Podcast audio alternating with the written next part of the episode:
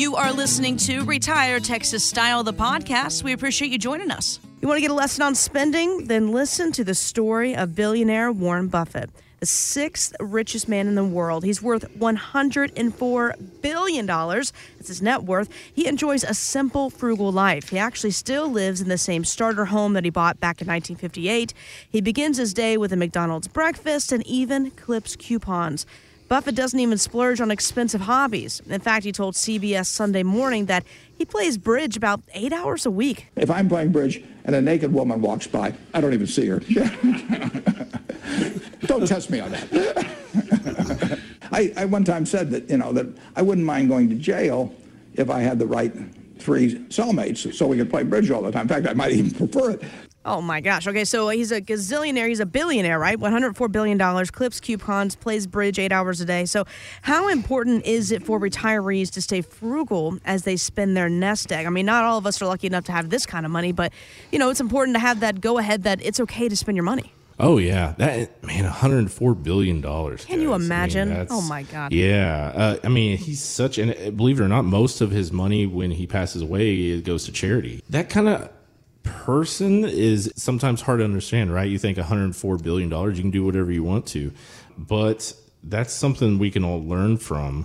And we see two different types of clients a lot of times, Jess. Like when they come in, I got some clients I see all the time. We go to Golden Corral. That's their spending of money. That's how they see is they're going all out. No, you that's your spending of money because you always take them to Golden Corral. I do, but they, they will spend three or four hours in Golden Corral. Oh, my eating. God. And yeah. Oh, yeah. And that's that's it's a big something deal for that's, them. Sure. Yeah, totally different. Uh, all the money in the world, but they're very, very frugal. And those type of clients, we have a lot of them. Those are the ones I have to get them to spend money. Right. And the other end of the spectrum, we have some that I got to reel back, and it's all about a fine medium. You know, I, everybody's like the first step, you can see it in their eyes when they come in, and I'm like, hey, okay, this part of the retirement analysis, we're going to talk about budgeting. Their eyes get big, right? They're like, oh, I don't want to talk about budgeting. You can see it in their face, right? Budgeting is not a bad word. You know, Steve, you have a great way of saying this. Like you, you find what, what do you say? You find what your it is. You, or- you have to you have to figure out what your thing is. You can't have everything. So figure out what your thing is, splurge on it, and back off some of the other things. Yeah, I, yeah. I, if I you mean, it's go so on, important. Yeah, if you're a cruiser, you want to go on six cruises a year. We'll budget for that. We'll make sure that you can do everything you want to do in retirement and have that happy retirement. But at the same time, you can't do that and go to Vegas, right? Those are sure. probably two different. You got to find a balance, yeah. Yeah. Well, but, Jess, I think one of Derek's, you know, being our chief operating officer, one of his biggest strengths, one, he just has that teddy bear attitude. People love to come in. They're automatically comfortable, and they feel like telling him everything. And, and I think that's so important. But secondly, after he sits down and really does his analysis, his retirement x-ray analysis for our prospective clients and our clients, one of the things he can do in a really nice way is show them, if you keep spending money this way, in six point eight years, you're going to be done. You're going to be out of money. It's really neat. You know, we had these clients a few years ago Uh, that he helped, and they were sitting across the room when they came in to see us. Each time they came in, and they really didn't speak. They got a little bit closer. When they came in after doing business about seven months, they were sitting next to each other. It was amazing the human nature of that, and we see it so often. Yeah. Money is the elephant in the room. Yeah, it's it's the number one reason for divorce in our country. It's the number one reason for fights amongst couples. And, you know, if you take that away and that stress, you know, they are stress, you know, free right now. I mean, to the sense that when, when we see them at, you know, we had a uh, Christmas uh, celebration event uh, here in Amarillo, and um, it, it was fantastic. We got to see them. And they're totally different people, aren't they, Steve? Absolutely. Absolutely. So if you're just like our friends, and our, they're part of the Hoyle Financial family, and you want to be that, and the money is the elephant in your room, call us.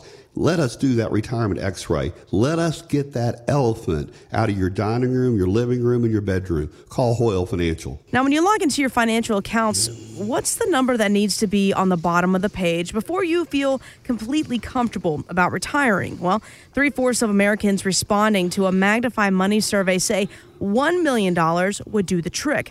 On the other hand, a fourth of baby boomers surveys say there's no amount of money that would make them feel comfortable. I'm sure you guys hear this each and every single day. So what are your thoughts about that? And how do you make somebody feel confident about, you know, when they're able to retire? Um, you know, the first step uh, really um, is getting to know them. You know? Absolutely. Uh, you know, different strokes for different folks. Yeah, Derek. Some, some people, a million dollars, they couldn't spend it if they tried. Right. There's other people that could spend it in a day. Just like we talked about, right? So that's the first thing, is getting to know them, what their goals are, what they want to do in retirement and everything. What they're and, passionate about. Yeah, exactly. And then we set that amount. You know, if they're fifty, fifty-five, and you're listening to this, um, you know, it, it's time to have that conversation and sit down and go, okay, this is my lifestyle. This is how much income I want a month. You know, how much money do I need? How much do I want to contribute to my four oh one k this year? All that stuff. That's what we talk about.